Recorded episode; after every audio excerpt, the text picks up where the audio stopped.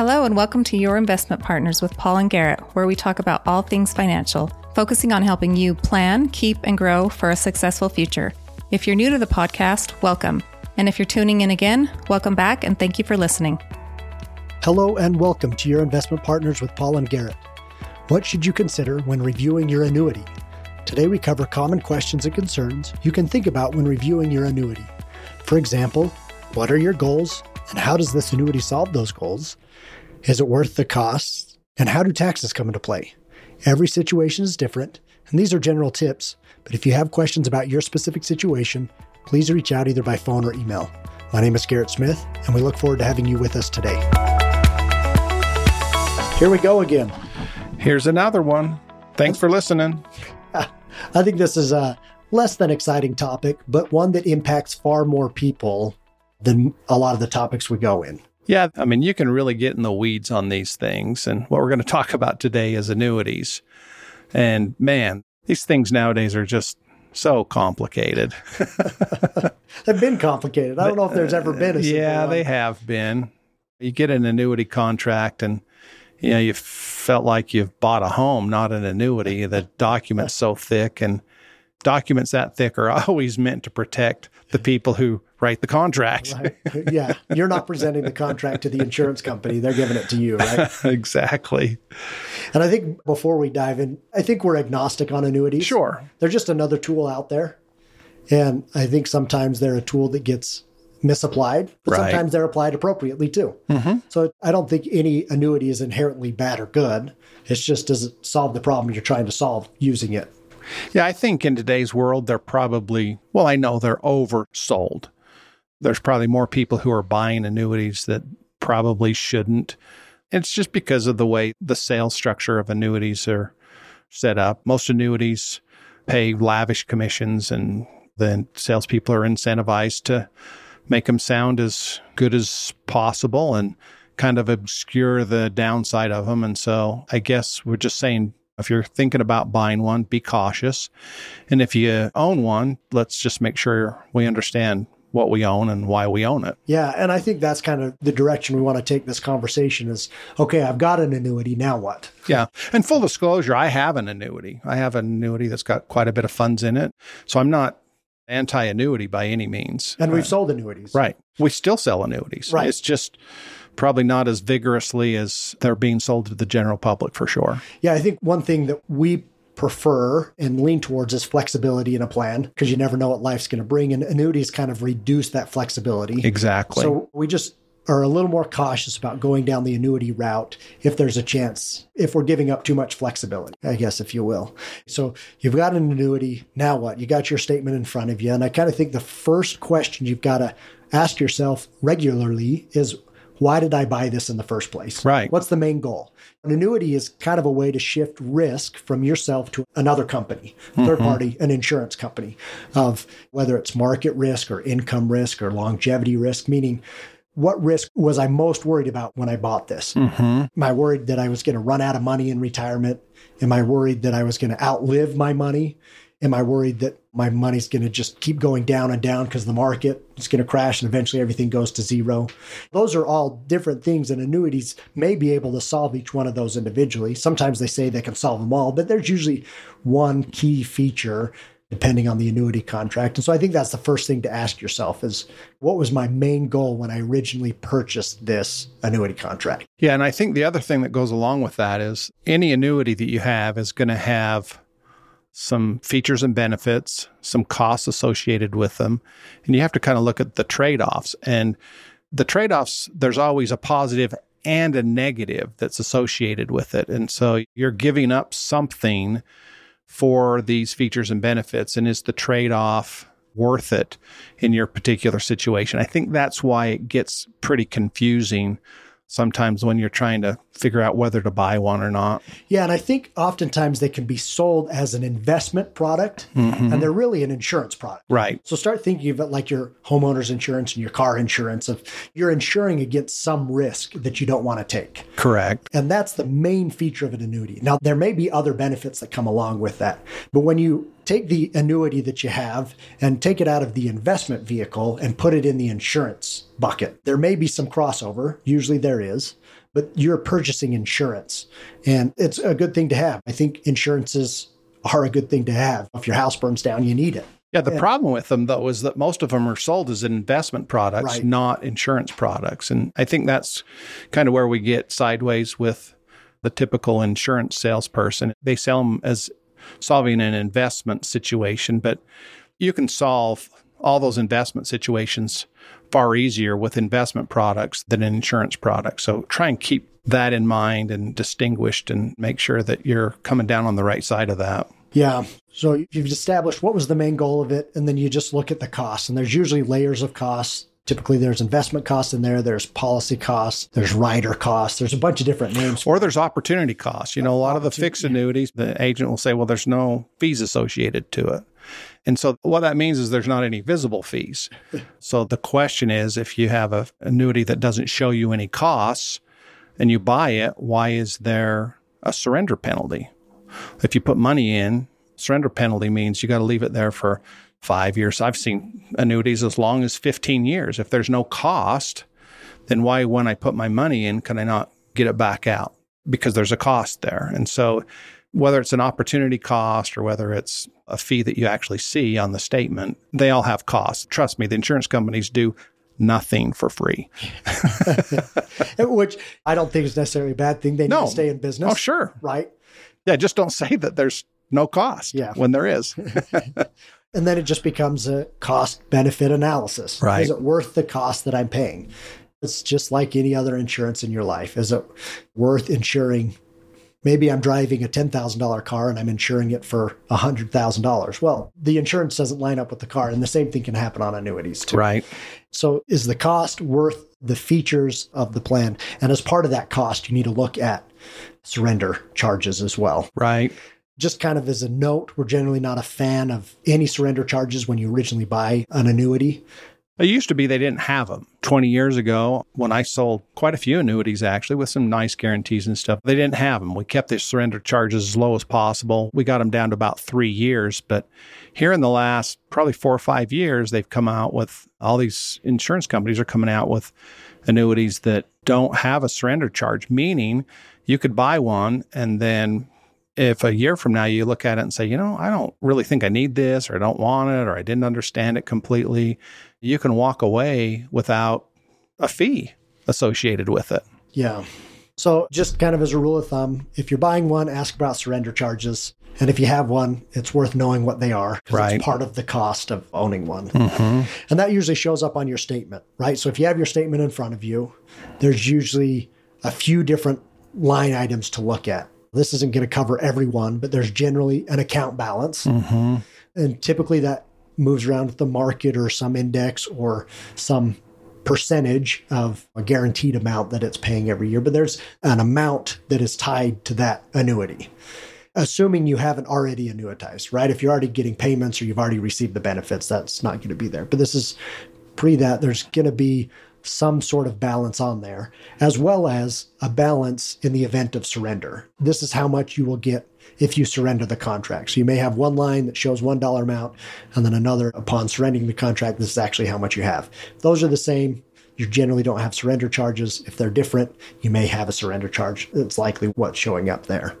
And I think the other thing on there is maybe some benefit, or oftentimes you may have an insurance policy, a death benefit tied to it as well. And so knowing what that amount is is worth knowing. And so there's usually multiple numbers on an annuity sheet and understanding what each one of them are kind of goes a long way into just understanding what you actually have. Yeah, and those help you determine, okay, do I still need this or should I be doing something different? So again, it just comes down to what was it bought for? Does the need still exist? If not, what does it cost me to change if I want to change something? And those are all usually fairly evident on the statement that you get at least once a year. Yeah. So, with that, how often do you think you should be reviewing? Well, maybe I just need to change this thing. I think people ought to be looking at their annuities probably at least every couple of years. I mean, you forget kind of how it's supposed to work, right? I mean, I would definitely look at it at least every couple of years in the context of tax planning and, and investment planning. I'd pull that thing out and say, okay, now why did I buy this? And Is it still working like it's supposed to? And the problem is we find a lot of people bring in their annuity statement and they're extremely disappointed in what they thought they bought and how it's actually doing.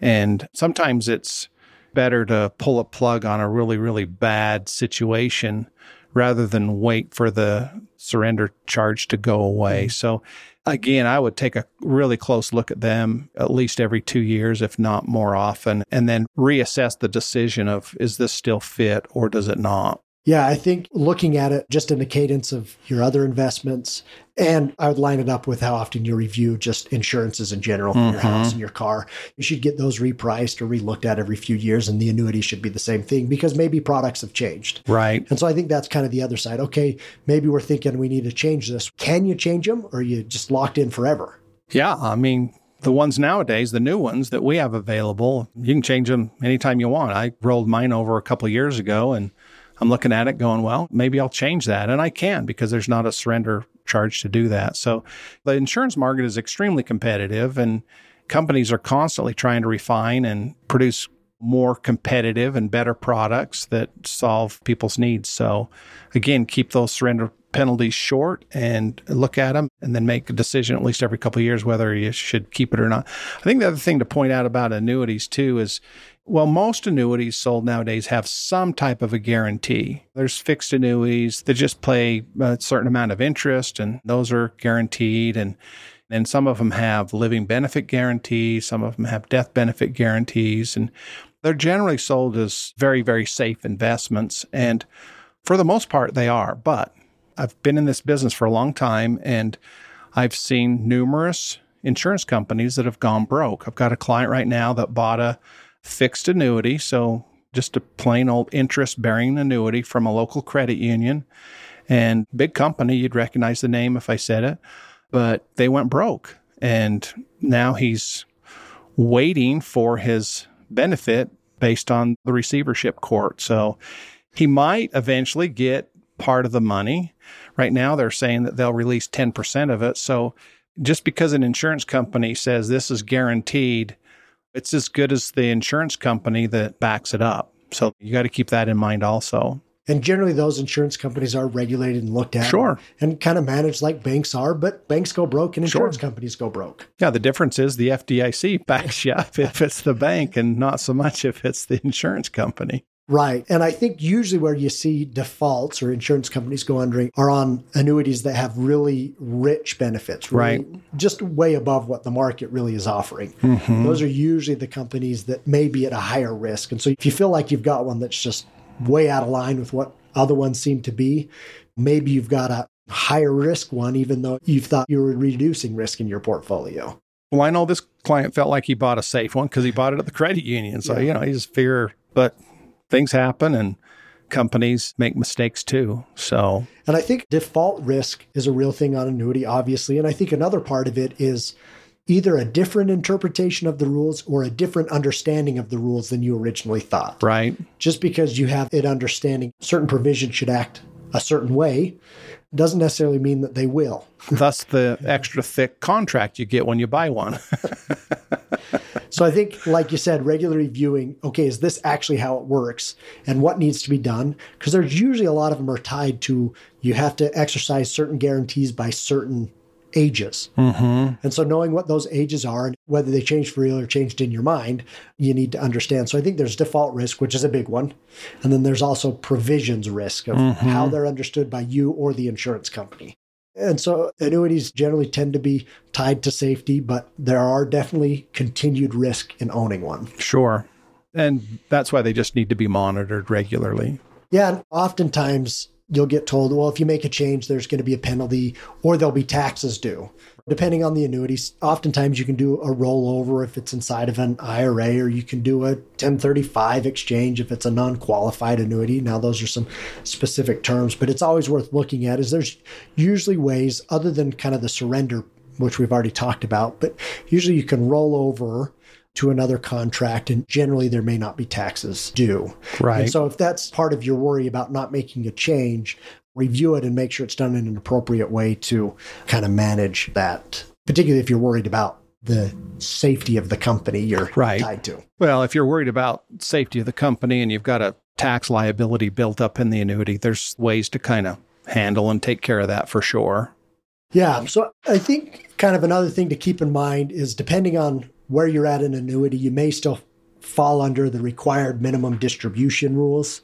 So if you're over 72 or 73, if you're in your early 70s, depending on where you're at, just keep in mind that there may be required minimum distributions. You've got to take so much out of the contract, depending on what type of account, if it's in a traditional IRA and various features like that. Or even if you have an inherited annuity that's on a payout period, you've got to take certain amounts out that year too. So it adds another layer of complexity when it comes to required minimum distributions, but just be aware that it's not like it exempts you from that. Right. You can't defer annuities indefinitely. There is a time where you've got to start pulling money out in one form or another. And that's when Uncle Sam gets his pound of flesh. You've been deferring those taxes all that time, and they don't let any of us do that forever. So, Yeah. So there's always tax issues to consider if you're rolling over or using the funds that you got to. And as long as they still line up with your goals, then by all means keep the annuity, right? And that's really, I think, what all this ties back to is why did you buy it in the first place? And is mm-hmm. it still solving that need for the right cost? right. Yep. And then the other thing to follow up with on those reviews every once in a while is just make sure that the beneficiaries are up to date on an- annuities or kind of like IRAs. They kind of bypass the probate courts and everything else. And you just need to make sure that you have your beneficiaries designated in an annuity. Make sure that if something happens to you, the funds flow the direction that they're supposed to. Yeah, as well as make sure whoever your successor trustee or the beneficiary kind of knows that, hey, I've got this contract mm-hmm. to follow up in the event if something were to happen to you. And I think that's one thing you always have to take in mind when you're reviewing your annuities. Make sure you get the beneficiaries in the right place. And usually another decision to take into account is kind of where's your health at. Mm-hmm. There's usually tied to age and health. Right. are are about when you use maybe some of the guarantees if there's those provisions tied to your annuity. So reviewing it's not only reviewing the contract, but reviewing kind of the state of life that you're in. Mm-hmm. So at the end of the day, annuities are they're really complicated and we highly recommend that people have a competent advisor help them navigate is this the right fit for me? Does this still meet my needs? Is this the right one?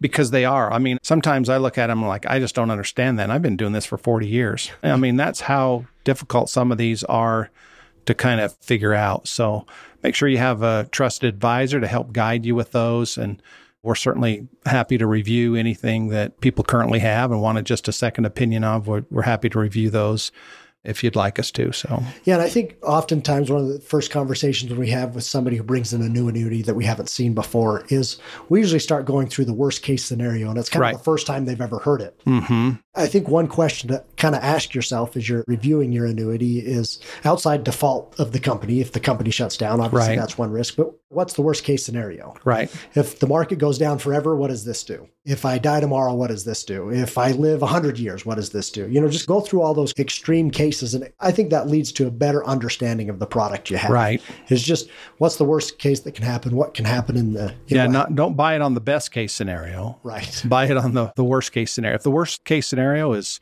pretty darn good, then you've made a good decision. Yeah. Well, thanks again. Hopefully that helps you review the different provisions. Obviously, this is high level. Every annuity seems to be different. I don't think we've run into two that are really the same. No. and so your situation's different. And if you want us to look at it, we're always more than happy to do that and make sure it's solving the needs that you have. Thanks for listening. Appreciate it. Take care. Thank you for tuning in and listening to Your Investment Partners with Paul and Garrett. If you like what you heard, be sure to subscribe to our podcast on iTunes, Spotify, or wherever you get your podcasts. Also, visit us at ascendinvestment.com where you can subscribe to our newsletter to keep you up to date. See you in the next episode. Kessler Norman and Ride LLC DBA Ascend Investment Partners is a registered investment advisor. Advisory services are only offered to clients or prospective clients where our firm and its representatives are properly licensed or exempt from licensure. No advice may be rendered by Ascend Investment Partners unless a client service agreement is in place. The opinions expressed in this podcast are for general informational purposes only and are not intended to provide specific advice, performance data, or recommendations that any particular security, portfolio of securities, transaction, or investment strategy is suitable for any specific person. This program is only intended to provide education about the financial industry. All opinions contained in this podcast are subject to change at any time without notice. To determine which, if any, investments may be appropriate for you, please consult with your financial advisor prior to investing. Any past performance discussed during this podcast is not guaranteed of future results. As always, please remember that all investing involves risk and possible loss.